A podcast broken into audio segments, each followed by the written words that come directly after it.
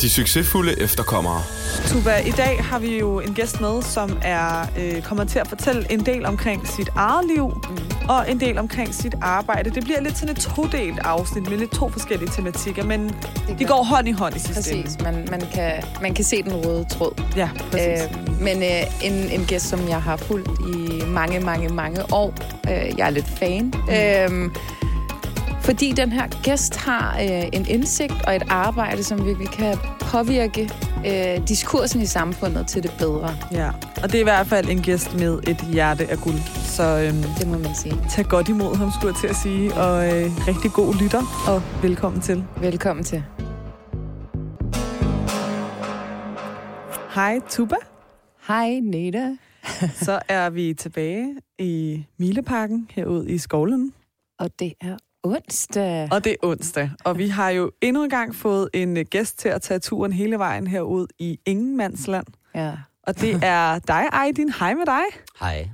Ved du hvad, jeg har faktisk øh, nævnt dit navn en gang i et af vores andre afsnit, fordi vi havde en gæst med, som har været med i en af dine bøger. Mm. Ja. Øh, det var Nidal, vi havde med. Han har været med i dine bøger, som hedder Fædre. Og så skulle jeg henvise til din bog, og selvom at vi begge to er iranere, så havde jeg faktisk lidt svært ved at udtale dit efternavn. Ja, Sui. Sui. Ja, men øh, tidligere så kunne jeg sige ligesom den der 80'er-sang. Sui, Sui. Men nu er folk bare sådan, hvad snakker du om? Ja, jeg kan Ja, præcis, du kan jeg den. Kan. Ja, jeg du, kan den. Du, så, Kender du den? Du er godt integreret, Neda. Jamen, det er jo det, der er problemet, hvis det kun er halvdelen, der forstår det, ikke? Og den anden halvdel kigger på en, som man er idiot.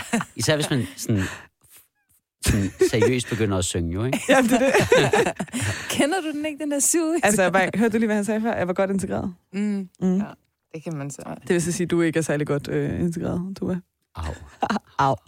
Jeg, jeg, jeg kommenterede faktisk på, at det var pinligt for hende, at hun ikke vidste, hvordan dit efternavn blev udtalt. Jamen, det er fordi, jeg vil gerne sige Soai eller et eller andet, Ja, ikke? ja. Er det ikke sådan mere iransk måde at sige? Soai? Jeg ved det ikke. Det er som om folk de tænker sådan, mm, lad os gøre det sådan ekstra, ekstra eksotisk, ikke? Men Ja. det, det burde også staves på en anden måde. Men det er jo altså ekstremt mange etniske minoriteter, der deres navn er stadig fuldstændig random jo. Ja. Det er jo hvilken Dorte, der lige skulle registrere sit navn, da du kom til landet, ikke? Øhm, Min mors efternavn blev registreret med en bindestreg, øh, ja. da Ja. hun kom. Og det er jo så mærkeligt. Der findes jo ikke engang bindestreger sådan på farsi. Altså sådan i midt i et ord på den måde. mm, mm. Så det er jo faktisk fået fjernet nu. Mit G er jo stumt, altså på tyrkisk, så der er sådan en streg over G'et. Ja, Det har man jo ikke på dansk. Og så øh, i mit efternavn, der er C'et, har sådan en streg under. Der vil Ja. jeg ikke sige, det er kosak. Men i, på tyrkisk er det kochak, Ja, fordi den der... det er faktisk meget sjovt. Ja. Men du er jo øh, du er selv en minoritet fra, altså, altså dit ophav er jo selv minoritetsophav fra Iran. Mm, ja, det er rigtigt. Jeg er fra den azerbaijanske del af Iran. Ah, Okay. Så det er, det er Irans største minoritet, der udgør omkring 20 procent af befolkningen. Og de taler et, øh, et tyrkisk Ja. sprog, men, men en ret stor dialektforskel i forhold til, hvordan du taler tyrkisk i Tyrkiet, og Mm. iblandet mange persiske ord, ikke? Ja. ja. ja. Men okay, så, så det er måske derfor, det er Sui. Jeg ved det ikke. Ej, din Sui. Jamen, det ved jeg. Altså, ja, mit efternavn er længere. Jeg bruger bare kun Sui. Ej, hvad er også- det det rigtige efternavn? Der er også Jetty, som betyder sådan den ærlige eller sandfærdige. ja, sådan meget sådan, mm. Mm. Og så er der Jel, ved, som vinden.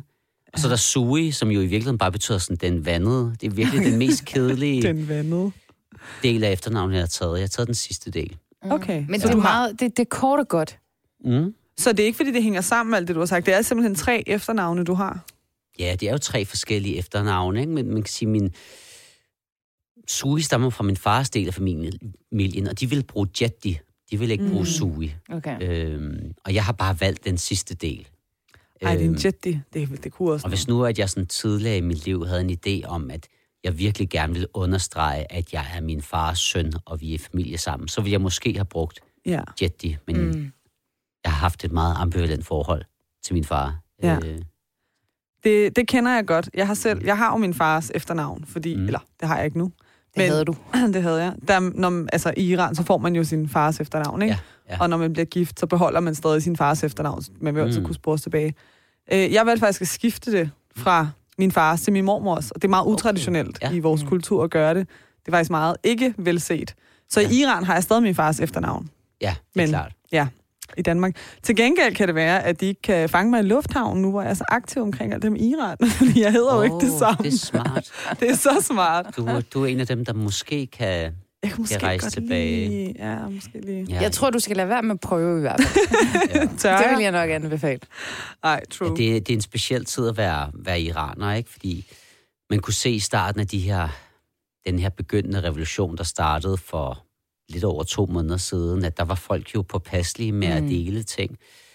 Og, og så er folk sådan, ej, hvor er det dejligt, at danske iranere, de deler, og de, du ved, amplifier iraners ja. Stemme. Mm. For mig er det sådan lidt sorgfuldt at se unge iranere dele noget for første gang, fordi jeg ved, at det samtidig er forbundet med, at de Mm. potentielt set har, har valgt at sige nej til at kunne rejse tilbage til Iran nogensinde ja. igen. Ikke? Ja. Så øh, Det er også, det er også en grund til, at man hæpper på sådan Zendegi Azadi, og at den her revolution lykkes, for at man på et tidspunkt kan vende tilbage og se Iran. Ikke? Også med at se sin familie, fordi de har jo ikke sådan rigtig særlig nem adgang til at komme til Danmark heller, ikke?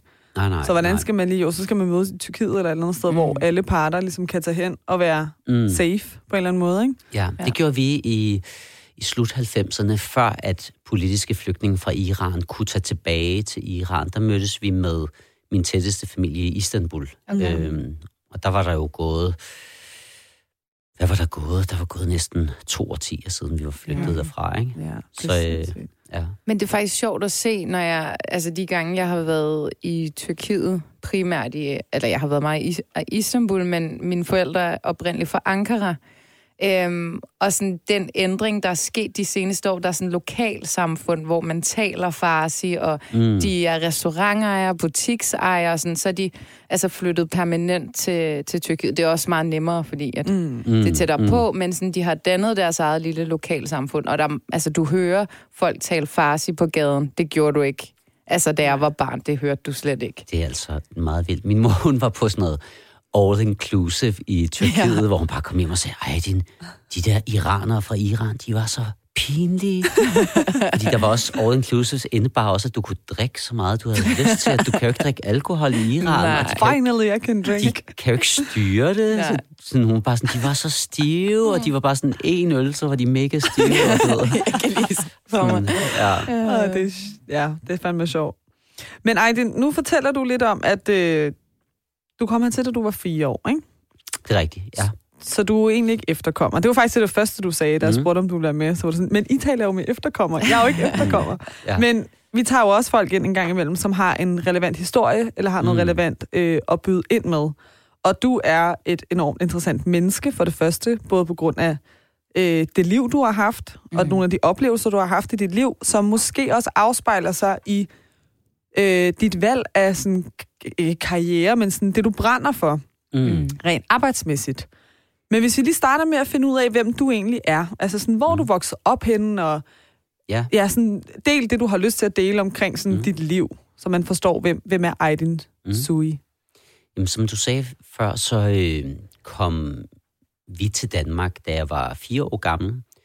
Og øh, det var min mor og jeg. Min far var kommet til Danmark et år for inden og havde søgt familiesamføring. Øh, han øh, var kommet til Europa gennem Tyrkiet, og han ville all, egentlig allerhelst til øh, Paris, London eller Tyskland, fordi der var et stort eksil-iransk miljø, og han havde en drøm om, at den socialistiske revolution ville kunne lykkes i, i Iran. Så der var én grund til, at han valgte Danmark, og det var, at øh, han fik at vide, at det var det land i Europa, hvor man kunne få familiesamføring Ah. lettest og hurtigst. Og han ville gerne genforenes med sin hustru og med sin søn, som var mig. Ja. Øh, og vi var flygtet fra, fra Iran tre år inden jeg kom til Danmark. Vi flygtede, da jeg var et år gammel, og boede tre år i Uzbekistan. Okay. Øh, og min mor og jeg nåede at bo der i tre år, og man blev jo modtaget med åbne arme, fordi man var jo kammerater. Mm. Sovjet, du ved, kommunistiske kammerater. Mine forældre havde været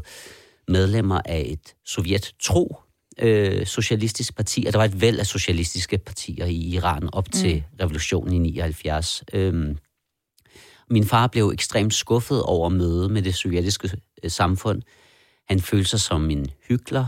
Øh, et brev, han har skrevet på 13 sider om den her tid, der skriver han, at han føler, at han ligesom har snydt og vildledt sine partikammerater, fordi han okay. var regional partileder. Og efter revolutionen i 79, der fik hans parti besked på fra deres kammerater i Sovjetunionen, at de skulle bakke op om præstestyret, og de skulle indlevere alle deres våben til den her nye præstestyre, til gengæld for, at de ikke ville blive forfulgt. Mm. Og det, den der amnesti mod ikke at blive forfulgt, den holdt så i fire år. Så begyndte præstestyret at slå ned på de iranske kommunister i 83, og der var det okay. mine forældre, de flygtede.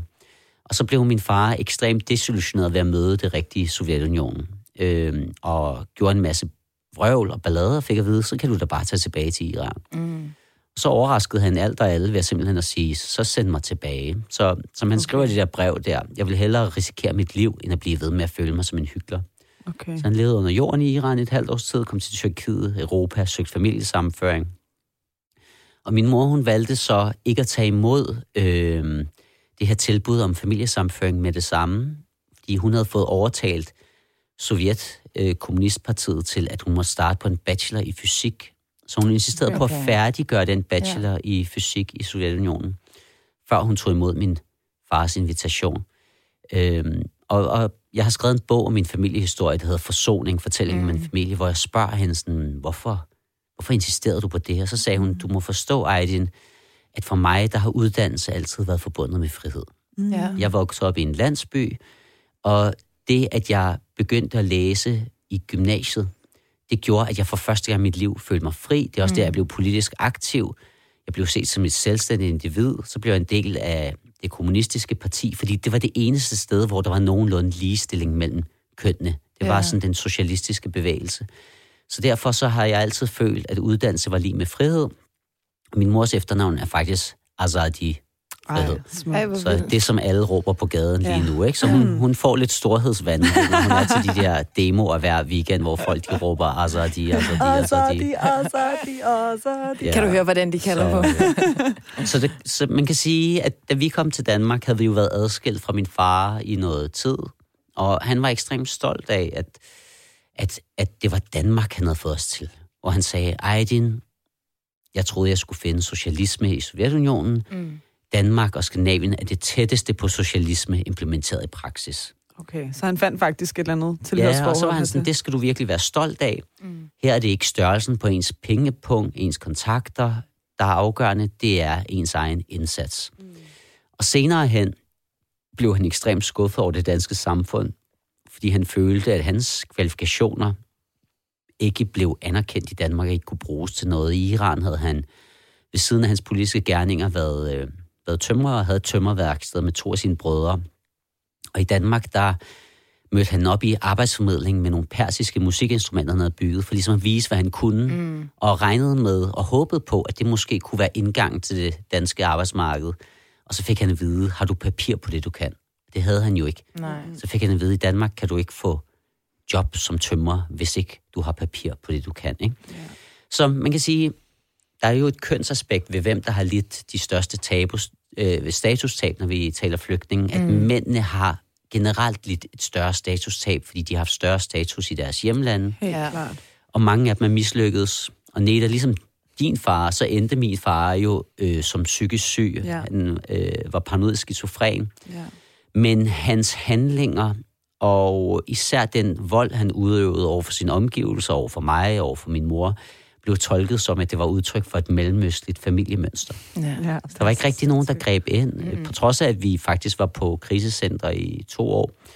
Man kan sige, det at vokse op med en fraværende far, en far, der ikke slog til i Danmark, øh, er ikke en atypisk historie. Der er mange fra den der første generation, som har kæmpet med faderrollen, og ikke mm. været gode forbilleder, og ikke været rettesnore for deres børn i deres valg i livet.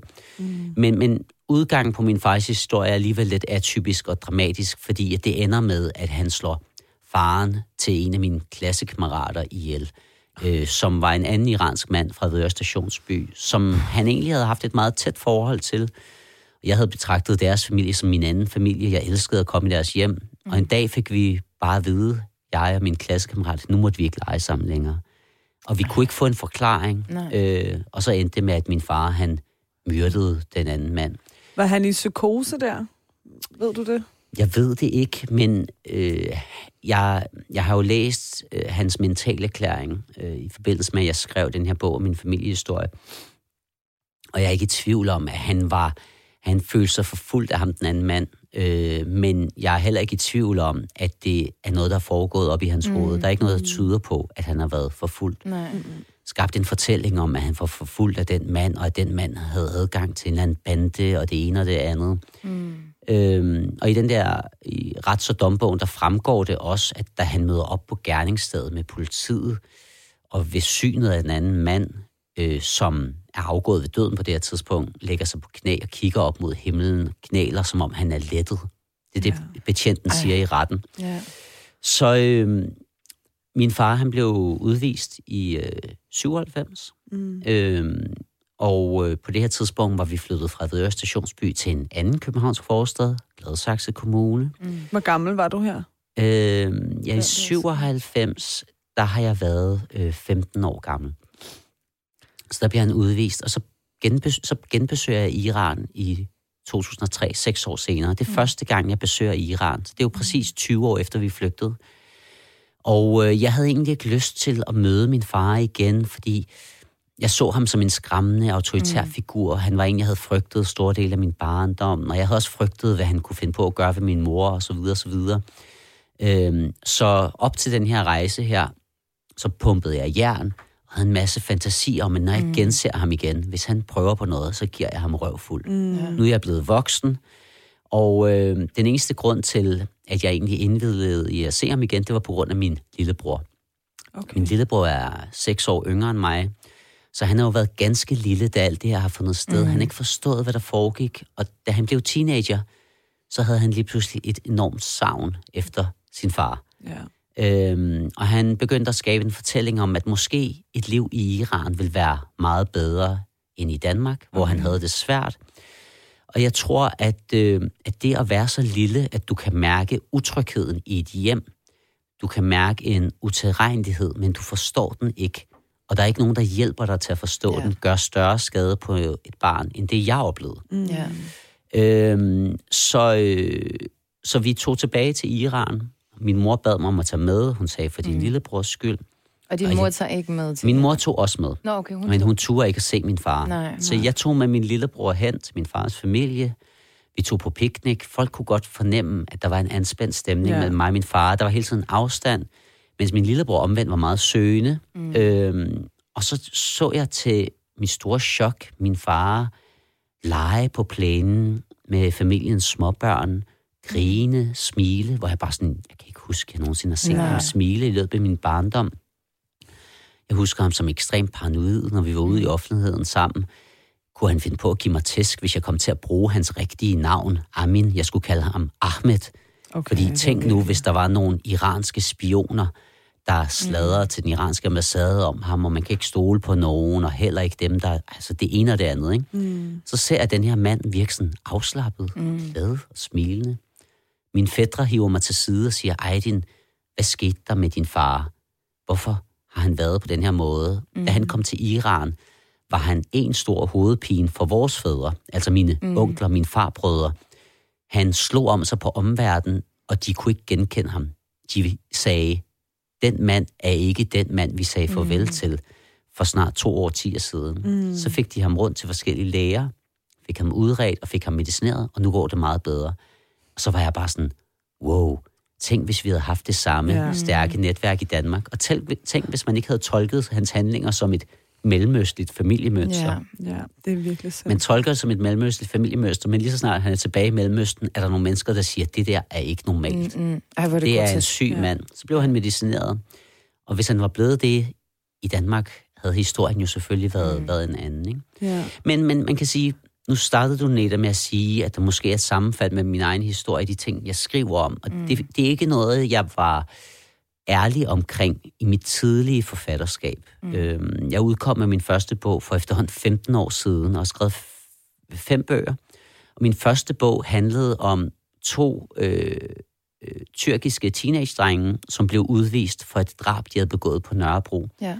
Det var også første gang, jeg ligesom blandede mig i den offentlige debat, og jeg udtalte mig om de her udvisningsdomme. Mm. Mm. Og det, jeg sagde, det var, at der er stor forskel på at udvise nogen, der er født og opvokset i Danmark. Det var de første, man udviste i Danmark, som er født og opvokset. Ja. Så det havde en, en, det skabte præcedens, det blevet lettere at udvise siden, det skabte stor debat.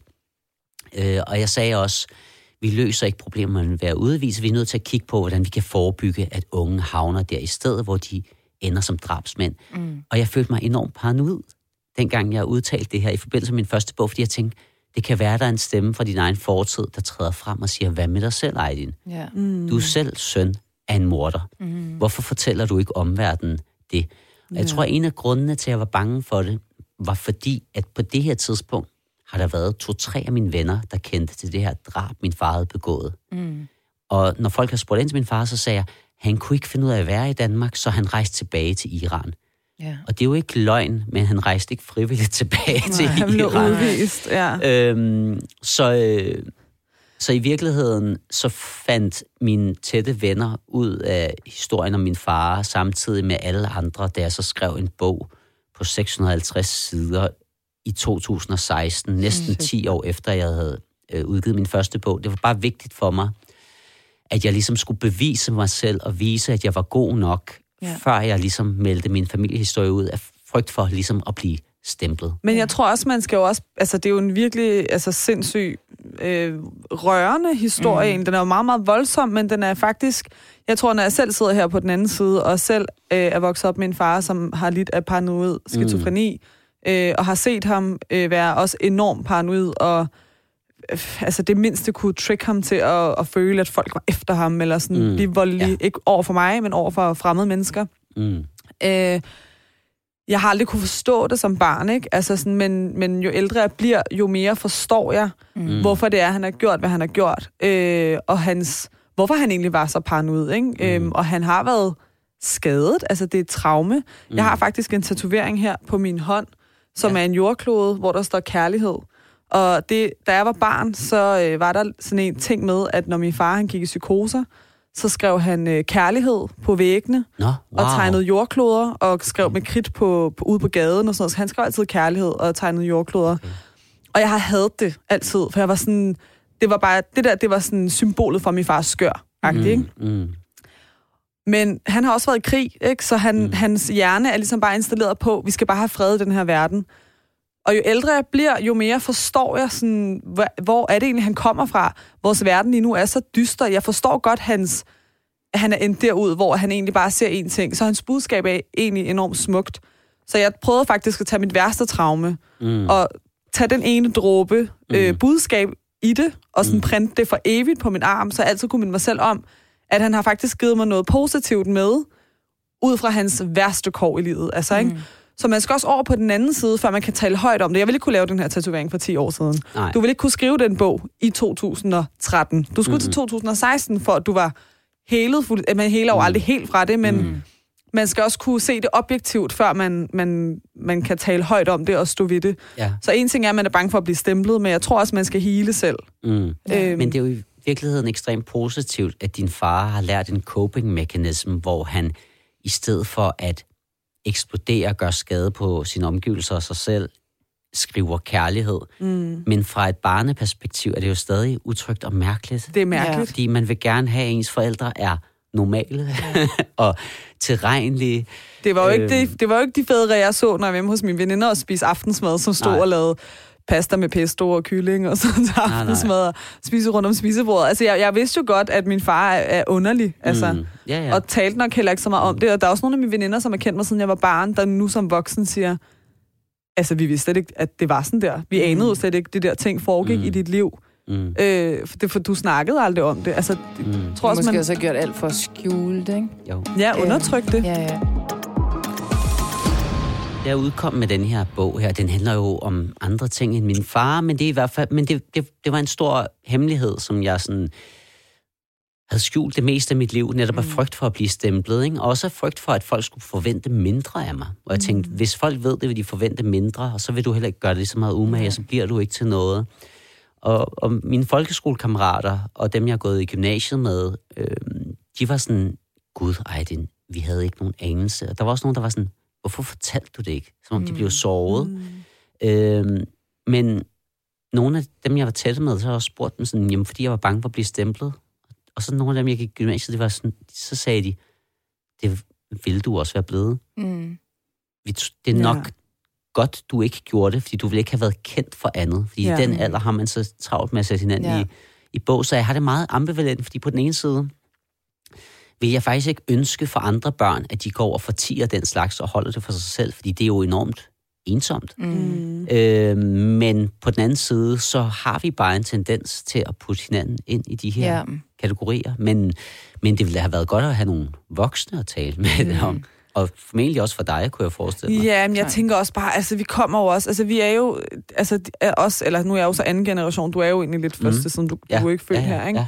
Men for alle os, som, som altså sådan, vi ligesom, altså vores børn kommer jo ikke til at have det samme, Mm. øh, tror jeg ikke, de samme øh, struggles med at kunne snakke om ting og sådan noget, fordi vi er så bevidste om, hvor vigtigt det er at tale om ting, Ja. og hvor vigtigt det er at bearbejde Mm. traumer, og hvor vigtigt det er at bearbejde mange ting i livet. Ikke? Mm. Så jeg Mm. tror, at, at vi, der er mange ting, der er gået tabt i, at vores forældre også skulle etablere sig her, Mm. Og også havde sig selv rigtig meget at tænke på i første omgang. Ikke? Mm. Øhm, hvor nu kender vi jo alle sammen til altså, alle mulige sådan, øhm, altså indsatser, det ligesom mm. er. Man, kan, Mm. Mm. man ved, man kan kontakte en psykolog, man ved, man kan Ja. alt muligt for sin... Mm. Altså det, det der havde vores Ja. forældre jo slet ikke tid til. De skulle Nej, nej, etablere nej. sig i et nyt land, Ja. ikke? Ja.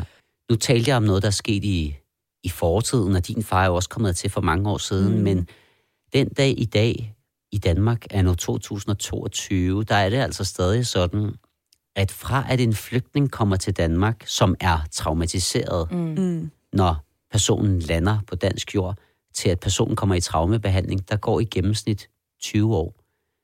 Ej, det er helt hjerne. Det er Det er altså jo for 20 sent, år, hvor altså. du kan nå at gøre meget skade på dig Ja. selv og på andre. Ja, Ja, Man kan sige, at de, der er jo mange, som ikke er udadreagerende, mm. men bare mistrives i Ja. ekstrem grad. Så øh, det er øh, en problematik også den dag i dag, når vi snakker Ja. ja. flygtninge, og det er jo især, det er jo især mændene. Mm. Og jeg kan jo også se på min far, at han er jo ikke født ond. Jeg så ham som sådan en enøjet monster, da jeg skulle skrive den her bog, og, og gjorde det faktisk stadig, mens jeg læste mentalerklæringer, hvor der stod, at han var psykisk syg. Fordi der skal meget til for, at man opfatter sine forældre som nogen, der er Ja. mm. syge. Og det er jo lidt et problem, fordi hvis du forstår, at de er syge, mm. og der er en grund til, at de handler, som de gør, er du også mindre tilbøjelig til at internalisere det og føle, at der var noget galt med dig selv, og det er Ja. derfor, at din far slog dig, eller Ja. whatever, ikke? Ja. Men, øh, men jeg kan også øh, jeg kan jo se, at min far, han jo har været fængslet flere gange op til revolutionen i 79 og blevet tortureret. Mm. Og min mor, hun blev, øh, blev interviewet i forbindelse med den mentale erklæring, der blev lavet op til retssagen, hvor øh, min mor siger til den her retspsykiater, jamen hans adfærd, handler det ikke bare om, at han er alkoholiker? Mm. Og så, du ved, fordi det er, når han, når han drikker alkohol, så er det især der, at han sådan eksploderer. Så sagde hende øh, retspsykiateren, din mand er altså ikke alkoholiker. Vi har testet ham. Vi har fået ham til at drikke alkohol. Men når han drikker alkohol, så forsvinder filteret, Mm. og vi kan se, at han scorer meget, meget højt i IQ-test. Og det er formentlig en af grundene til, at han er så god til at skjule sine symptomer, Ja. ja. undtagen når han drikker. Oh, ja. Og så spurgte hun min mor, så du nogen tegn på paranoia, paranoiaen, før I kom til mm. Danmark? Og så var min mor sådan, "Men den første tid efter vi blev gift, hver gang vi gik på gaden, så var han sådan, kvinde, du skal ikke gå tæt på væggene. Der er arme, der kan gribe ud efter en. Ej. Jamen, Øhm, ja, men det, men, men ja. omvendt var min, var min mor også sådan, han ved jo, hvad han snakker om, fordi mm. han, han har jo han har oplevet at blive fanget på gaden mm. af det iranske regime og røget i fængsel og blevet Mm, mm. ja. tortureret, ikke? Men man, man kan jo godt være forfulgt og så være paranoid samtidig, og jeg har talt med nogle flygtninge, som egentlig har klaret sig godt, når de kom til Danmark. Mm. Og man taler inden for psykologien om resiliens, en modstandsdygtighed. Altså hvis du har en, bliver en del af et fællesskab, når du kommer til Danmark eller et andet land, øh, du får et job, du mm. får status, du har et netværk, jamen så kan det godt være, at du faktisk har nogle traumer, som ikke bryder ud i lys lue. Jeg talte med en iransk mand, som havde været i Danmark i næsten 40 år, og så fik han en chef, som han synes var forfærdelig, som bare trykkede på alle hans knapper. Og så endte han bare med at være en sindssyg. Mm, altså sådan fik enorme vredesudbrud, der gik ud over hans familie.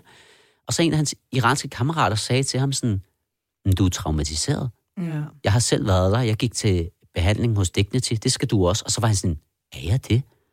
Hvor det er sådan, jamen det giver da god mening. Og det er jo fordi, at der har været noget modstandsdygtighed indtil det øjeblik, hvor han får den her chef, som han føler mobber ham, ja. så bliver han fyret, og så går han bare fuldstændig fucking ja. bananas, ikke? Men det er jo også en, en generation af, altså især mænd fra den generation, som har rigtig svært ved måske også at indrømme, eller indse og anerkende, at der findes sygdom, psykisk sygdom, mm. øh, at være sårbar. Altså sådan, mm. det ligger ja. jo ikke i, altså der tror jeg, der tror jeg, at, at, at selvom du er en mand, Ejdi, når du mm. er, øh, altså du er stadig en første generation i gåsøjne, mm, mm. men jeg tror, du meget nemmere kan snakke om dine følelser og være anerkendt over for, hvordan du har det, end din far nogensinde ville kunne, eller, mm. eller bare så din far, Tuba, altså yeah. sådan, min far, altså alle vores mm. fædre, ikke? Ja. Ja. Så Men jeg synes også, det er vildt, sådan, når, altså mine forældre var jo, eller mine forældres forældre var gæstearbejdere, ja. ikke? Ja. Og det, det er lige gået op for mig, hvor sent det egentlig gik op for mig, hvor stor kontrast der er mellem at være gæstearbejder og være flygtning. Mm. Til det ofte så forbinder man bare sådan, om du er bare fremmed. Mm. Men der er jo en helt anden sådan... Ej, det er bare vidt, vidt forskelligt. Man kan jo stadigvæk komme fra, mm. øh, altså, hårde kår, selvom man, man er gæstearbejder, mm, men, mm. men der er virkelig en kæmpe kontrast, og alle de her krigstraumer, altså sådan, mm. det er virkelig ikke, øh, man, man taler ikke nok om det, der er ikke nok bevidsthed omkring det. Det er helt vildt. Men det er også fordi, jeg tror også, den, ligesom, den diskurs, der er i samfundet, at vi er alle sammen bare andenetniske. Mm. Øh, ja, men vi kigger kom, bare på hudfarven. Kigger på hudfarven. Udefra, det er det samme. I kommer ja. fra det her geografiske område, men vi mm. kommer her til mange forskellige ting, ikke? og vi har mange forskellige ting i bagagen. Og det er også nogle af de ting, vi også har talt om nogle gange, Aydin, til de her demoer og de her mm. små pop-up events, vi har lavet omkring Iran, at det er gået op for mig, for eksempel, hvor mm. alene iranere egentlig er her i Danmark. Ikke? Mm. Øhm, mm. Og det er ikke, fordi jeg skal sidde og kun have ondt af iraner, men sådan er det generelt, når man kommer fra et krigsramt område. Mm. Fordi man netop ikke kom som gæstearbejder og tog en landsby med. Ikke? Man ja. var jo bare et forældrepar, og så havde de måske et barn, og fik måske mm. et mere her, eller fik begge børn her, eller fik mm. tre børn her. Men så er man bare ikke flere heller, ikke? Altså, sådan, ja. så det er meget sådan... Nej, der er både noget traume og noget, noget ensomhed, ensomhed og noget tristhed ja, i det. Altså, sådan, altså, der har ikke været sådan et, et samlet community, men også fordi, at de fleste af de iranske flygtninge er politiske flygtninge, mm. de fleste har været øh, medlem af et eller andet socialistisk parti, og så har der været et væld af socialistiske partier. Mm. Da vi kom til Danmark, tog min far mig jo med til nogle af de her eksil-iranske politiske møder, hvor mændene skiftede til at gå op og så holde en tale, og de var fra forskellige partier. Og så begyndte dem fra fra de stridende partier jo at bue, hver gang der mm. gik en op. Og nogle gange kom de jo op og slås fysisk, hvor jeg bare var sådan, sådan okay far, du fortæller mig, at socialisme er det bedste i verden, mm. men I står, står bare og slår på hinanden. Ja. Er det virkelig jer, der skal overtage, når det her præstestyre, det vælter? Ikke? Altså, det, det, ja. det, det har haft stor påvirkning på mig, mm. som barn at være med til de der møder, fordi det var voldsomt, ja. og der var ikke stor respekt for politiske modstandere, og det, men det de var diskuterede, det... det var forskellige nuancer af socialisme. Men det var der, de fandt deres fællesskab. Altså, det var der, de fandt det iranske fællesskab I på en eller anden måde. Jo, I uenighed. Jo, jo, jo, jo, ja, ja, ja, og, men, men det har jo også gjort, at man sådan har holdt afstand til alle andre mm. iranere, fordi tænk nu, hvis de er en del af det der andet ja, parti, ja. ikke? Ja, ja. Og tænk hvis og de råbte forræder efter hinanden, fordi hvem var det, der havde ansvaret for, at det ikke var socialisterne, der fik magten efter revolutionen i 79, men at det var mulagerne mm. og konservative, ikke? Og ja. det var jo blandt andet, fordi socialister ikke samarbejdede, men, mm. men strides indbyrdes. Ja. Og så fordi, at Sovjetunionen jo bad de største kommunistiske partier om at bakke op om det her præstestyre. Ikke? Mm. Det var det er geopolitik, fordi at Sovjetunionen og præstestyret havde en fælles fjende i USA. Ja. Så øh, det, ja. det, bøder det iranske folk sig for det dag i dag. Og kæmper en bræt kamp, må man sige. De succesfulde efterkommere.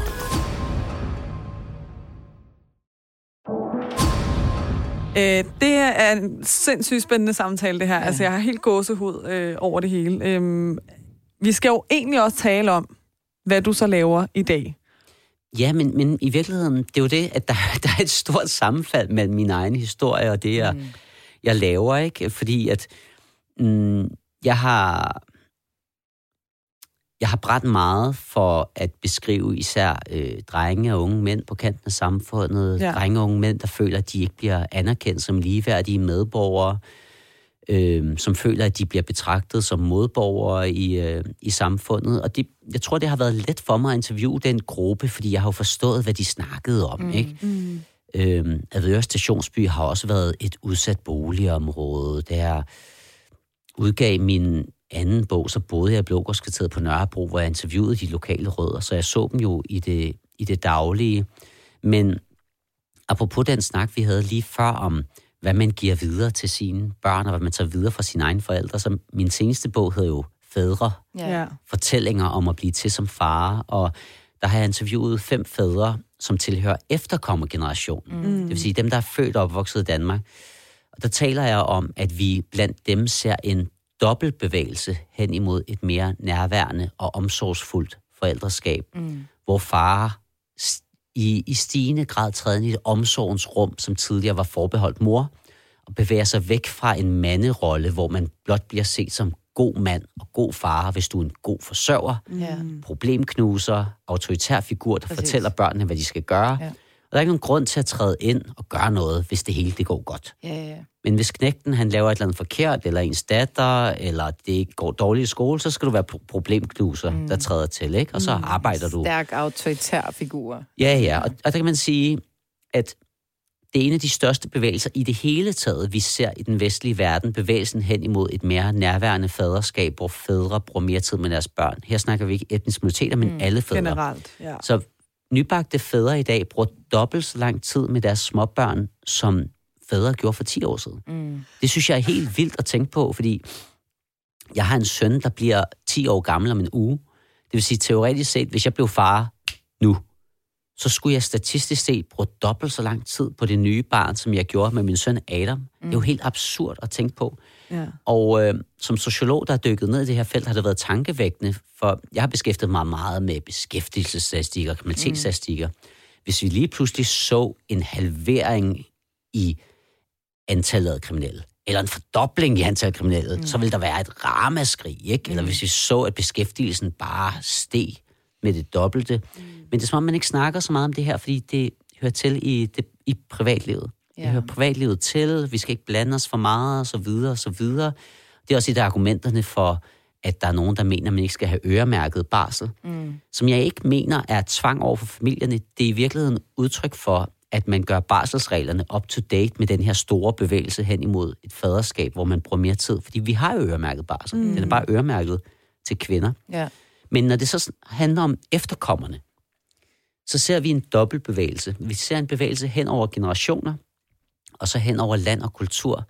Fordi den første generation af forældre er jo udvandret fra nogle mellemøstlige lande især, mm. hvor man har et meget mere autoritært opdragelsesideal, særligt fra fars side. Ja. Altså hvor far, han, det føles som, at han giver ordre hele tiden. Han fortæller, hvad man skal gøre. Jeg tænkte på forleden sådan, når jeg sidder i sofaen derhjemme og hygger med min søn, så spørger han mig hele tiden, om jeg vil hente ham et glas vand. Ikke? da jeg var barn, så talte min far kun til mig, når han sad i sofaen, når han bad mig om at hente vand til ham. Altså, øh, det er virkelig sådan den omvendte, omvendte verden. Ikke? Så det er et meget, meget markant skifte. Ja. Altså, det er måske den største skjulte integrationssucces, vi har. Mm. De her efterkommerfædre, der er fædre på en helt anden måde. Men der er også en grund til det. Mm. Altså, det er også rationelt, hvordan du opdrager. Og det er jo fordi, de her efterkommerfædre er vokset op i et samfund, hvor der er økonomisk sikkerhed. Ja. Der er en større grad af tryghed, tillid, så du også tør at deponere noget af opdragelsen til, øh, til andre. Gratis adgang til sundhedsvæsen og mm. til uddannelsesvæsen. Og vi kan se i forskningen, desto mindre økonomiske afstande og desto større tryghed og universel adgang til uddannelse og sundhedsvæsen gør typisk, at folk de opdrager mere anerkendende og blødt. Ja. Hvor du behandler barnet som et individ i egen ret og spørger barnet, hvad har du lyst til? Mm. Og det er jo derfor, man i Danmark kan overhøre samtaler i Elgiganten, hvor folk de spørger deres seksårige barn, hvilket fladskærms-tv synes du, vi skal købe? Ikke? Det er jo sådan fuldstændig absurd. I andre mm. dele af verden vil man være sådan, hvorfor spørger du dit barn om det? Træf ja, ja. dog bare beslutningen. altså, tag dig sammen. Men ja. det er udtryk for, at vi lever et overskudssamfund. Men den her bog, Fædre, når de her efterkommerfædre beskriver, hvor deres fædre kommer fra, så har livet jo føltes, som om de konstant befandt sig midt i et lyskryds, mm. hvor de skulle guide deres barn, deres børn meget hårdt, for at de ikke gik over for rødt og blev kørt ja. ned. Både for barnets egen skyld, men også for familiens skyld, fordi familiens fremtid afhænger af de her børn, de vælger rigtigt. Mm. Så hvis barnet siger, far, jeg har en drøm om at blive fløjtespiller, så vil du ikke sige til dit barn, hvis du vokser op i en palæstinensisk flygtningelejr, go for it, og lad os bare investere alle spar- familiens sparekroner i det, så vil man sige, ah, ah, du skal altså have en sikker uddannelse. Ja, det skal være overlevelse frem for... Men i et overskudssamfund i det danske, der vil man sige, mm, okay, måske det er en mulighed. Ja. Ja, ja, go for Men det er også sjovt, for det har vi jo også talt om nogle gange, det der forventning til uddannelsespres, ikke? Mm. At, mm. at nogle af de kreative mennesker, vi har talt med, siger jo alle sammen, om da jeg sagde til min, mine forældre, at jeg ville det her, så grinede de af mig og sagde, den er god med dig. Ikke? Ja, ja, fordi det er sgu da absurd. Men ja, men deres virkelighed er jo også bare, eller har jo været noget andet, at du skal jo kunne have dig noget, du kan forsørge dig med, ikke? Ja. Ja. Og så her i Danmark er vi så så heldige, at man så ofte så skal forsørge sig, Mm. selvom man laver det, man brænder for, ikke? Mm. I hvert Man fald, kan hvis man er sige- heldig. Når min søn for eksempel skal vælge en uddannelse, ikke, så vil jeg jo sige, ja, bare gør det, fordi hvad er konsekvensen ved, at han vælger forkert første gang? Det er jo bare, at han dropper ud og starter på en ny uddannelse, og det koster mig ikke en krone. Kender du det, Tuba? Altså, Ja.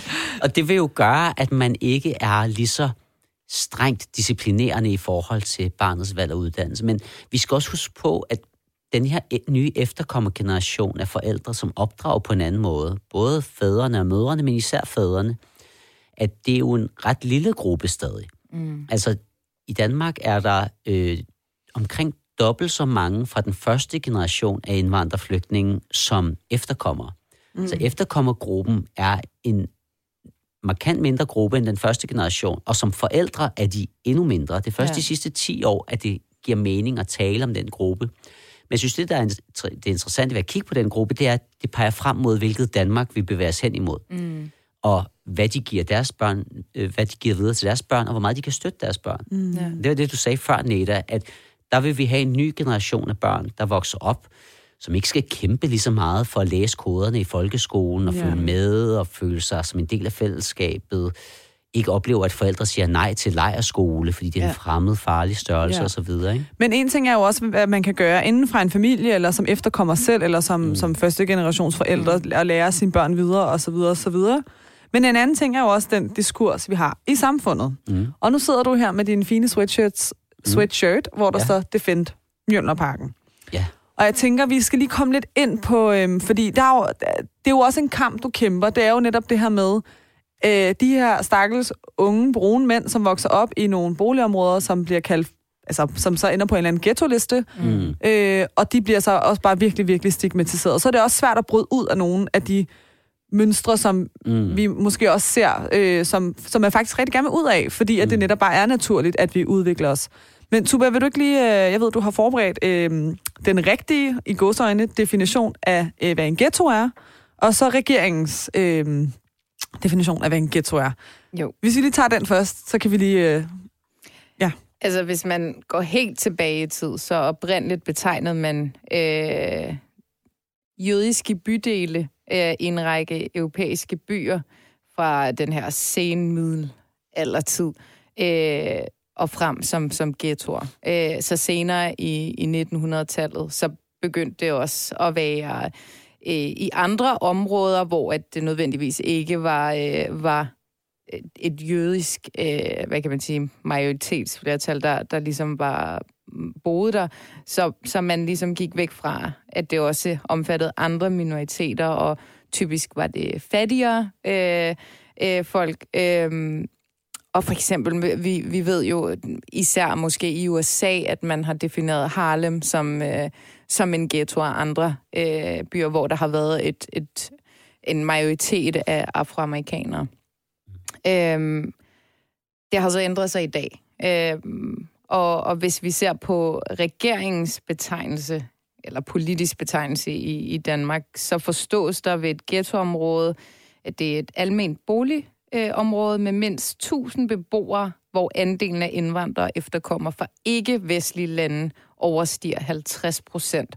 Øh, og hvor mindst to af følgende fire kriterier er opfyldt. Jeg bliver nødt til at liste op, fordi det er lidt langt. Ja, ja, det er meget snørklet. Øhm, ja, øhm, og første punkt er, at andelen af beboere i alderen 18-64 år, øh, der er uden øh, tilknytning til arbejdsmarkedet eller uddannelse, øh, overstiger 40 procent. Øhm, og så også øh, andelen af beboere dømt for overtrædelse af straffeloven, våbenloven eller lov om euf- euforiserende stoffer øh, udgør mindst tre gange landsgennemsnittet, øh, opgjort som gennemsnit over de seneste to år. Det er virkelig øh, mm, mm. Øh, snørklet. Og tredje er andelen af beboere i alderen 30-59 år, der alene har en grunduddannelse, overstiger 60 procent af samtlige beboere i samme aldersgruppe.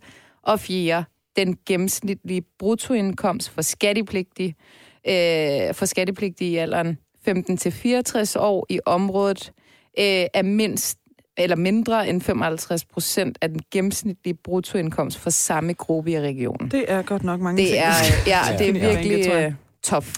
Mm. Altså, nu, jeg tænker bare lige, uh, et ghetto, et, den rigtige i gåsøjne betegnelse af en ghetto, havde, havde det ikke også noget at gøre med, altså man, man valgte ligesom ikke selv, om man ville bo i den der ghetto, man blev placeret der? Ja, det, det, det tænker jeg er meget afgørende, at de her, at, at fremkomsten af de her jødiske ghettoer mm. i, i middelalderen handlede blandt andet om, at den katolske kirke afgrænsede jøder i et bestemt område. Ja. Med andre ord, der er en gruppe, som du anser som en trussel, og så afgrænses de i bestemte områder, mm. så deres bevægelsesfrihed bliver jo radikalt begrænset. Mm. Så forsvinder de her jødiske ghettoer med, med fremkomsten af, af liberale frihedsrettigheder og troen på individets ret til at have rettigheder, værdighed, blot i kraft af at være mm. menneske, bevægelsesfrihed, ret til at bosætte dig, hvor du har lyst.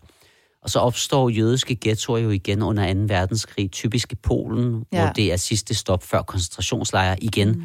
en gruppe, der bliver anset som en trussel. Mm. Så her dehumaniserer dem, og så bliver de jo dræbt i koncentrationslejre mm. bagefter. Mm. Øh, og i efterkrigstiden, som Tuba var inde på, så har ghetto-begrebet typisk været forbundet med racesegregation i USA. Ja. Og igen er tvang afgørende, fordi det er sorte mennesker, som er andenrangsborgere, mm. ikke har samme rettigheder som alle andre, og så bliver de placeret i de her sorte ghettoer. Ja.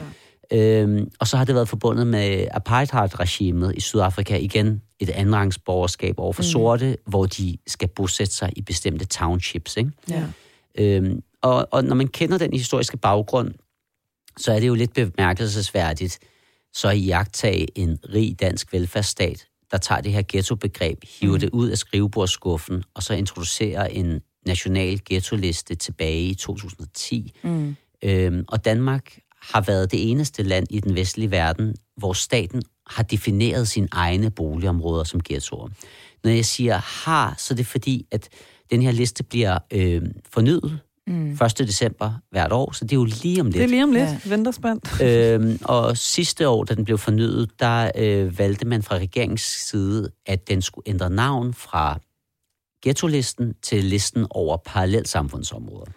Men så, parallelsamfund er jo også et helt forkert begreb. Jamen, ja, fordi at du tager et ekstremt stigmatiserende udtryk, ja. som definerer det, at du anser en etnisk, religiøs gruppe som en trussel, mm giver dem andre færre rettigheder som alle andre øh, i samfundet, og så tager du parallelsamfundsområder, hvor du går ud fra, at folk de afgrænser sig i nogle parallelsamfund. Er vi ikke enige om, at parallelsamfund også er, at du så skal gå i, lad os sige, et jødisk parallelsamfund? Så er det også kun jødiske skoler, og så er det, altså, så det, det, det er det ja. hele. Det er altså, jo hele jeg tror samfundet. Ikke, jeg tror ikke, du finder en eneste politiker i Danmark, der vil gå ind og snakke om jødiske parallelsamfund. Ej, altså, nej, det er nej, nej, i relation til det muslimske mindretal mm. i Danmark og etniske minoriteter, som, som har rødder i, i Mellemøsten og, og Nordafrika. Ikke? Og, det, ja. og det, har, det har regeringen jo ikke lagt skjul på, da man så øh, fornyede den her ghetto-liste, introducerede en ghetto-pakke i 2018, mm. hvor man gjorde det, at i stedet for, at der var fem kriterier, øh, og det er de kriterier, Tuba læst op, så sagde man, at et område kan kun komme på den her ghetto-liste, hvis der er over 50 procent etniske minoriteter. Så det er ikke fem sidestillede kriterier længere.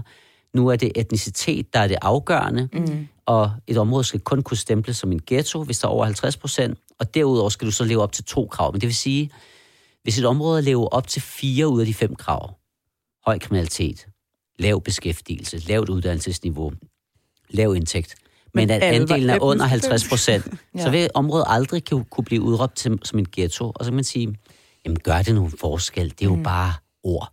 Jamen, det er ikke bare ord, fordi det man også gjorde i 2018, og nu bliver det lidt kompliceret med den her ghetto-pakke, der blev lanceret der, parallelsamfundsaftalen, som det officielt hedder, det var, at man sagde, at de områder, som havner på listen flere år i træk, de skal laves om til omdannelsesområder, øh, hårde ghettoer, kaldte man dem, og så skal de reducere den almene boligmasse med 60 procent. Øh, så de almene lejligheder, vi fjerner 60 procent, og det er meget, meget massivt. Ej, det er sindssygt. 11.000 mennesker ifølge en fremskrivning, der kommer til at miste deres boliger frem mod 2030, hvor staten har defineret, at det, skal, det her skal være implementeret. Og det er jo derfor, vi ser de her nedrivninger i Volsmose. Vol- Volsmose ser jo ud som billeder fra Ukraine, ikke? Mm. og at vi ser, at man øh, sælger boliger til private entreprenører. Så de to letteste måder at reducere den almindelige boligmasse på, det er ved at sælge til nogle private entreprenører, Mm. der så typisk vil i stand sætte det, sætte huslejen markant op, og så sælge på det private leje, eller leje på det private lejeboligmarked. Eller også ved, at du simpelthen river ned. Mm. Og mange af de steder, du river ned, der river du altså nyrenoverede lejligheder ned. Klimaaftrykket er enormt stort. Mm. Men det, der måske er det mest triste, det er, hvor skal folk bo? Præcis, Altså, det var faktisk de mit spørgsmål. genhuset? Ja, ja, Ja. ja. Bliver de genhuset? Du, du har ret til at blive genhuset, men du har ikke ret til at blive genhuset øh, lokalt.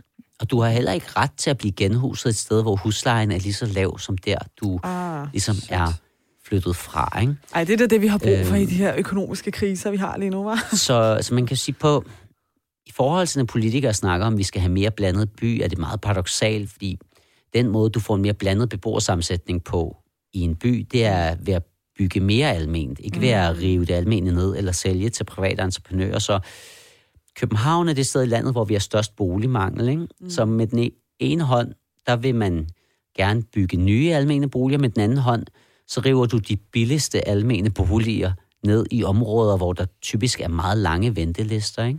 Øhm, men man kan sige, da jeg begyndte at skrive om udsatte områder for 15 år siden, så den her fornemmelse, fortælling om modborgerskab, mm. fortælling om, jeg er ikke anerkendt som ligeværdig medborger, jeg bliver udsat, jeg skal betale nogle ekstra gebyrer, når jeg skal skabe et godt liv for, for mig selv.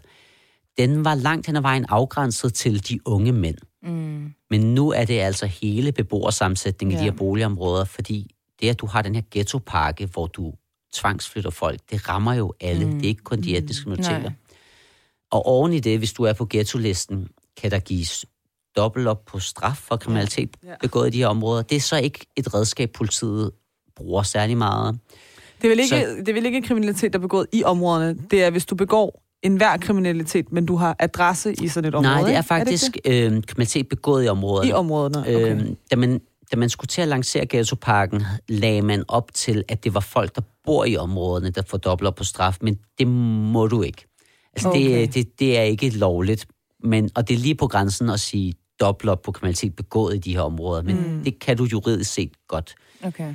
Derudover, hvis forældre fravælger vuggestue børnehave, så bliver de øh, trukket i børnechecken. Det er rigtigt. og hvis, ja. hvis ens barn går på skole i sådan et område, øh, så er der øh, stopprøver i 0. klasse på de her skoler, som der ikke er på andre skoler. Og hvis dit barn så dumper den stopprøve, så skal de gå 0. klasse om. Og det er også defineret fra staten, så hvis skolelederen og lærerne siger, øh, det her barn øh, bør ikke gå 0. klasse om, så har du ikke noget valg. Så man kan sige, man har indført en parallel lovgivning, hvor lovgivningen er anderledes for beboere i de her boligområder. Og for første gang i Danmarks historien er lovgivningen ulige baseret på, hvor du bor henne. Og så minder det jo lige pludselig om definitionen af den oprindelige mm. ghetto, at du afgrænser nogen, Ja. der har færre mm. rettigheder. Ikke? Mm. Men jeg synes også bare, der er noget sådan totalt paradoxalt i, at man prøver at komme væk fra de negative associationer, der er med sådan et her område, mm. og man prøver at lave alle mulige indsatser for, at man skal altså gå ud fra det her med forældre ikke sender deres børn i børnehave, bliver trukket i børnechecken, er mm. fordi man gerne vil have, at børnene skal i institution og integrere mm. sig og være en del af samfundet. Ikke? Mm. Så man prøver at gøre alle de her indsatser for at gøre det, øh, sådan, altså integrere det, Mm. men samtidig så stigmatiserer man det ved at kalde det for et ghettoområde, og jeg har selv, jeg er selv opvokset i Tostrup, jeg er ikke opvokset mm. i en ghetto, mm. øh, jo til jeg var syv år, tror jeg, men så ellers har jeg boet i rækkehus.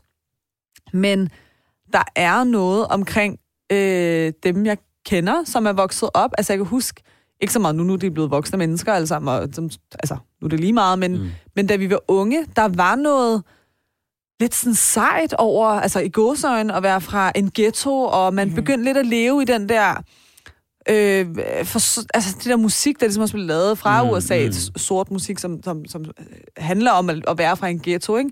Så kunne de lige pludselig associere sig med det, og Så man påtager sig sådan en identitet. Mm. en, som en man- identitet, ja. altså, så man, man pådutter også, så man kan heller ikke helt blame de her unge, især unge drenge, i hvert fald var det dengang jeg var ja, ung, Ja. som tog den her lidt gangster-identitet mm. på sig, fordi de var jo fra et ghettoområde. Mm. Jeg synes virkelig, det, det er sådan en underlig ting, at man... At man Men jeg synes også, det er interessant, sådan, øh, altså efterkommer imellem, at når man taler om sådan, for eksempel min søster og, og hendes, øh, hendes kæreste, øh, som nu er hendes forlovede, de, de skal finde en bolig, de skal snart giftes, de er begge to studerende på en videregående uddannelse, så de har ikke råd til at købe noget med det samme. Og sådan, de er skrevet op til, hun har siddet og specifikt fravalgt områder, hvor der bor mange øh, efterkommere med, eller første generation med ikke-vestlige, fordi hun vil ikke, øh, hun vil ikke bo i en ghetto. Mm. Og sådan, prøv at overveje, at sådan efterkommere selv, som, som har er i uddannelse, eller har et fint job, og øh, har en, en god øh, indkomst, de fravælger det også, fordi de vil ikke associeres med det Ja. her, så det sætter jo gang i en hel kæde. Af, det. altså sådan af, almindelige efterkommere, som fungerer fint. Ja, ja. Ja. Men, men det er noget af det, som, som jeg har kritiseret ved den her ghetto-liste, og at vi ligesom har været det eneste land, der havde en officiel statslig ghetto-liste, mm. at, at det kan blive en selvopfyldende profeti. Vi kan for eksempel se, at sådan noget som børnefamilier er typisk nogle af dem, der bidrager mest til trivsel og fællesskab ja. i et lokalområde. Præcis. De engagerer sig. Men det er også dem, der er mest følsomme over for et områdes ry og rygte. Mm. De vil ikke have, at deres børn bliver stemplet, og de bliver også bange for de her fortællinger om ghettoen. Ja. Mm. Er det virkelig sådan, at mine børn nærmest bliver dømt til kriminalitet og mislykkes med uddannelse, fordi der er en negativ nabolagseffekt, fordi de andre børn er dårligt selskab? Ikke? Ja. Og det gør også, det er noget af det, min forskning har vist, at man kommer også til at internalisere det i boligområdet. Altså for eksempel har jeg kigget på, på, på øh, 14-15-årige i Tingbjerg kontra 14-15-årige i naboområdet, der dominerede middelklassen, hvor børnenes adfærd var nærmest den samme. Mm. Men både børnene selv og de voksne, der omgiver dem, troede, at Tingbjerg-børnene begik meget mere kriminalitet, opførte sig meget værre, havde lavere forventninger til dem. Ja. Øh, og det handler formentlig om områdets ry og rygte. Mm, ja. Altså, Det du begynder at tro på det, kan det jo blive en senderfølgende profeti, og Ja. man kan risikere, at der er nogle børn og unge, der tænker, Nå, men det er ikke så normalt at klare sig godt, når man er fra det her område, ja. i Tostrup, eller ja. Tingbjerg, mm. eller Nørrebro, eller whatever. Øhm, og at du så gør en mindre indsats, i stedet for at skabe en positiv fortælling. Mm. Og den positive fortælling er jo, at der har aldrig været så mange etniske minoriteter i Danmark, der tager en uddannelse. Mm. Der har aldrig været så mange i arbejde. Kriminaliteten er historisk lav. Og hvis vi så tager de her boligområder, der er blevet stemplet som parallelsamfund eller ghettoer, så er det den samme udvikling. Det er de områder i landet, hvor der skabes mest social mobilitet. Det vil sige, mm. hvor der er allerflest unge, der lykkes med uddannelse, uanset familiebaggrund. Mm. Så for 10 år siden var det 40 procent af de unge i de her såkaldte ghettoer, der tog en ungdomsuddannelse. I dag er mm. 60 procent. På landsplan er stigningen på 6 procent point, så den er mm. mere end tre gange så høj i de her områder. Vi burde række armene i vejret og sige, wow, Ja. det er virkelig en stor samfundsmæssig opgave. Alle de unge, der lykkes med at tage uddannelse og bliver en del af middelklassen.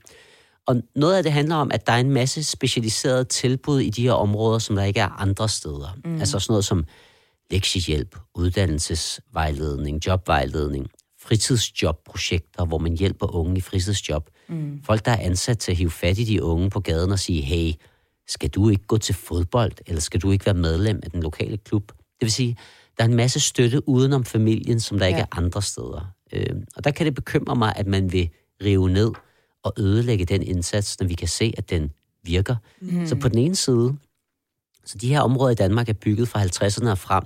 Vi har aldrig haft et årti som det sidste, hvor den sociale udvikling har været så positiv. Og på den anden side har politikerne aldrig nogensinde talt områderne lige så meget ned som nu. Mm. Indført parallel diskriminerende lovgivning, som er stærkt indgribende, fordi mm. folk risikerer at miste deres boliger. Ikke? Ja. Øhm, Men det er jo også altså, en af grundene til, at vi valgte at lave den her podcast, faktisk en primær grund. Og, og den primære grund til valg af navn på podcasten, mm. var jo netop for at i talesæt alle de positive historier, der er blandt anden etniske, ikke? Mm, mm. Fordi det bare tit er de negative historier, der florerer i medierne. Jamen, det er også meget sådan, enten så er du kriminel, eller så har du taget en videregående uddannelse. Ja. Så der er også bare, altså Mm. sådan, ikke fordi, at, at det ikke er flot, man har taget en videregående uddannelse, men der er også alt det imellem. Mm. Altså, der er nogen, der er kreativ, der er nogen, der har taget hånd om deres Mm, mm. følelser. Altså sådan, mm. der er så mange menneskelige, øh, sådan helt almindelige, individuelle Ja. øh, historier, som jeg tror forsvinder lidt i en meget unuanceret øh, opstilling. Ja. Jeg tror, hvis man tilhører den, den unge efterkommergeneration, det er enormt vigtigt at holde fast i den her positive fortælling om, at du er ikke en undtagelse eller en mønsterbryder, mm. hvis du er ung og brun i huden og klarer dig godt, og heller ikke, hvis du kommer fra en såkaldt ghetto. Du er en undtagelse, hvis du mislykkes. Ja. Og vi kan se, at det går bedre end nogensinde. Altså, Ja. og øh, når den, den sidste store rapport omkring uddannelseschancer i Danmark fra Arbejderbevægelsens Erhvervsråd, der kiggede de faktisk på etnicitet som faktor, hvor de kunne konstatere, at etnicitet er en positiv faktor i forhold til uddannelseschancer. Det vil sige, hvis du hedder Neda, Tuba eller Aydin, øh, og du har samme familiebaggrund grund som Jens, Peter og Leila, så vil sandsynligheden for, at vi lykkes med en uddannelse være større. Mm. Fordi der er en stærk uddannelsesfortælling i den her gruppe her. Ja. Plus, at øh, i de mest indvandrige områder i landet, det er typisk også der, hvor man har flest af de her tilbud her, hvor mm. du hjælper de her familier og ja. de unge. Ikke? Øh, så det er enormt positivt, men samtidig så har man politisk bare blæst til krig mod både unge etniske minoriteter, ikke? og især mændene, Mm. som bliver udråbt til den største tryghedstrussel, øh, vi har i Danmark, Ja. som Mette Frederiksen har sagt flere gange, ja, ja. Ikke? og sagt, at man skal passe på, når man går ned i sin vaskekælder. Ja. Så bliver hun spurgt selv, når er du bange, når du går ned i din vaskekælder? Jeg har ikke nogen vaskekælder. det vil sige, der sidder nogle politikere, som Ja. Jeg bor i Harskov by og har det Præcis. godt. befinder sig milevidt fra vores virkelighed, og Ja. så skal de definere, hvem vi er, og Ja. hvor vores problemer er, og så videre, og så videre. Ikke? Ja. Så det er jo super positivt. I har et rum her med en podcast, hvor man selv kan få lov til at definere samtalen. Helt klart. Vi prøver i hvert fald. Ja. Mm. Øh, vi har eddermame talt i lang tid, og det er så spændende. Altså, Mega. jeg har lyst til at snakke Der meget kommer mere. en uh, part 2 måske. Jamen, det, det føler jeg Ja. lidt. Men jeg føler også, at det, at det, det blev sådan lidt en todel snak her, ikke? Mm. Øh, og begge snakke er vigtige. Jeg synes bare lige, vi skal sætte en krølle på det hele. Mm. Aydin, tror du, at din, din hien efter at øh, skabe en måske bedre omtale eller bedre diskurs om de her områder, eller folk, der kommer fra de her områder, stammer fra måske noget, du selv havde brug for, da du var ung? Mm. Ja, man kan sige... Nu, nu sagde jeg før, at jeg sådan, gennem min barndom og opvækst ikke har haft lyst til at identificere sig alt for meget med min far, på grund af Mm. hans historie og så videre. Identificerede mig mere med min mor, men, men de har jo begge to givet mig en politisk indignation. Mm. Og derudover, så kan jeg også genkende min egen historie i nogle af de unge drenge og mænd især, som jeg har interviewet gennem årene. Og så, og så bliver jeg bare politisk indigneret, når jeg kigger på lovgivning, som er diskriminerende. Og diskriminerende på baggrund af etnicitet, hvor det mm. er etniciteten, der bliver gjort til et problem i, øh, i sig selv. Og så øh, mener jeg også, at sådan noget som ghettoparken gør større skade end gavn. Altså Mm. meget af det, der fungerer, det skyller du ud med, øh, med badevandet. Ikke? Ja.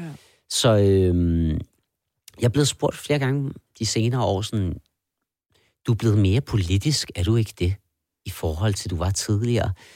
Og Jeg føler faktisk, at jeg har præcis de samme holdninger og meninger, ja. som jeg altid har haft. Men politisk øh, er der bare sket det, at mange af de områder, jeg beskæftiger mig med, er blevet mere racialiseret Ja. og politiseret. Ja, ja, det vil ja, sige, ja. sådan noget som boligpolitikken, der har man valgt at sige, at den største udfordring, det er brune mennesker, og vi mm. vælger at sige, at et område kan kun udråbes som en ghetto, Ja. hvis der bor over 50 procent brune mennesker. På børneområdet, når det gælder sådan noget som anbringelser, har man lavet et udspil, hvor man siger, at vi skal tvangsfjerne flere børn med indvandrerbaggrund, hvor det er sådan et, hvorfor skal det være et mål i sig Ja, ja, ja. selv? I forhold til kriminalpolitikken har man valgt at sige, at den største tryghedstrussel er brune drenge, så vi skal give mulighed for opholdsforbud. Ikke baseret på, at man bryder lov, men på, at man bliver opfattet som utryghedsskabende. Mm. Og det er jo stærkt subjektivt. Ja. det Og når der står en gruppe drenge og hænger på gaden, hvis du går hen til dem, så statistisk set- vil de fleste af dem være gymnasieelever. Mm. Ja. Men derfor kan de godt blive opfattet som utryghedsskabende, og især hvis politikerne har travlt med at sige, at de er en stor tryghedstrussel. Ikke? Ja. Men der er jo også sådan en, altså det er jo bare øh, ond cirkel, ikke? Fordi så bliver de stigmatiserede politikere, og så bliver de også provokeret, og så bliver de mm. utryghedsskabende, fordi at de er provokeret af, at det ved de alligevel godt, de er, og så mm. altså sådan, ja, ja, ja, ja. åh, det er bare... Og det, og det jeg siger, ja. er ikke, at man bare skal sætte sig ned med hænderne i knæene og sige, buhu, politikerne er dumme, og påtage sig en offerrolle. Det er i virkeligheden det modsatte, mm. at vi skal insistere på en fortælling, der motiverer folk til mm. at tage ansvar for eget liv og tro på, at deres liv kan lykkes. Fordi ellers ja. så bliver man apatisk, mm. hvis du begynder at tro på den virkelighed, der nogle gange bliver portrætteret på, på Christiansborg. Ikke? Ja. Men det er sjovt, det kommer til at, jeg kommer til at tænke på, da vi skulle optage et øh, afsnit med en af vores politiske, eller politikergæster, mm. der var vi ude på Nørrebro, mm. Øh, og der stod en øh, stor flok øh, af unge mænd med mhm. minoritetsbaggrund, og du var kørt over for at hente et SD-kort, ja. og jeg stod alene, sådan, og jeg var sådan lidt, jeg kiggede lidt rundt, og puha og sådan noget. Og så, øh, så kigger jeg sådan rundt, for jeg kunne ikke rigtig finde ud af, hvordan man gik ind, og det opfattede den ene, så var han sådan, øh, kan jeg hjælpe dig med noget? Øh, hvor jeg var sådan, jamen jeg ved ikke, hvordan man går ind. Så var det altså, det er bare fordi, du skal gøre sådan der og sådan der. Nå, men, du rundt om, ja. ja. men jeg tog mig selv, jeg tænkte, uh, er det måske ja. lidt farligt, det her? Og, sådan. Mm. og det er jo sådan noget, som har... so judging. Nej, nej, men det, det påvirker jo en, Jamen, at, man, at man ubevidst, altså selvom jeg godt ved, at det ikke repræsenterer sandheden, mm. så begynder man at tænke sådan, uh, der står en stor flok, uh, måske det... Mm. Men de var jo bare sådan, skal vi hjælpe dig? Åh, oh, ja. det er derhen og... Ja, ja. Ja, ja, ja, det, ja, det, ja, ja. Ja. Aydin, vi skal runde af nu. Mm. Øh, først så vil jeg lige sige tusind tak, fordi at øh, du var så åben og ærlig om at dele din, øh, din egen historie. Ja. Det var egentlig ikke øh, planen, at det skulle handle så meget om dig øh, på den måde, men mega vigtigt, og det var også derfor, vi gav det plads til at fylde. Mm. Øhm, og tak for dit arbejde og det, du gør, og, ja. og de, ja, de diskurser, du prøver på at ændre. Mm. Selv tak. Altså, tak jeg vil sige, jeg har jo... Tak. tak. Jeg har jo fulgt dig i mange, mange år, Ejden, og har været sådan en fan. Øhm, du var og, lidt starstruck, der ja. og, og det sjove er, at jeg har jo hørt Fædre Nå, hvor okay. det er dig, der oplæser. Ja, ja. det har jeg Og det var faktisk. samme behagelige klar. jeg har heller ikke sagt så meget i det her afsnit, men jeg var siddet og lyttet. Men det er rigtigt i bogen, det er sådan, ja. jeg spurgte ham, om han ville. Det var sådan det rare. Ja, det var sådan. Øhm, så tak for dig, og tak ja, fordi du ville være med. Det. Tusind tak for, at jeg måtte komme. Har du noget, du vil slutte af med? Du behøver ikke have noget. Nej, altså, giver I, I begge to i bil? Giver I lift jeg giver et, til Nørrebro? Ja. Okay. jeg giver et lift, ja. det lover jeg dig. Nej, det skal den vej. Jeg skal den modsatte vej. Jamen, så vil jeg bare sige tak, fordi jeg måtte være med. Det var så en stor tak. fornøjelse. Selvfølgelig, Aydin. Tak.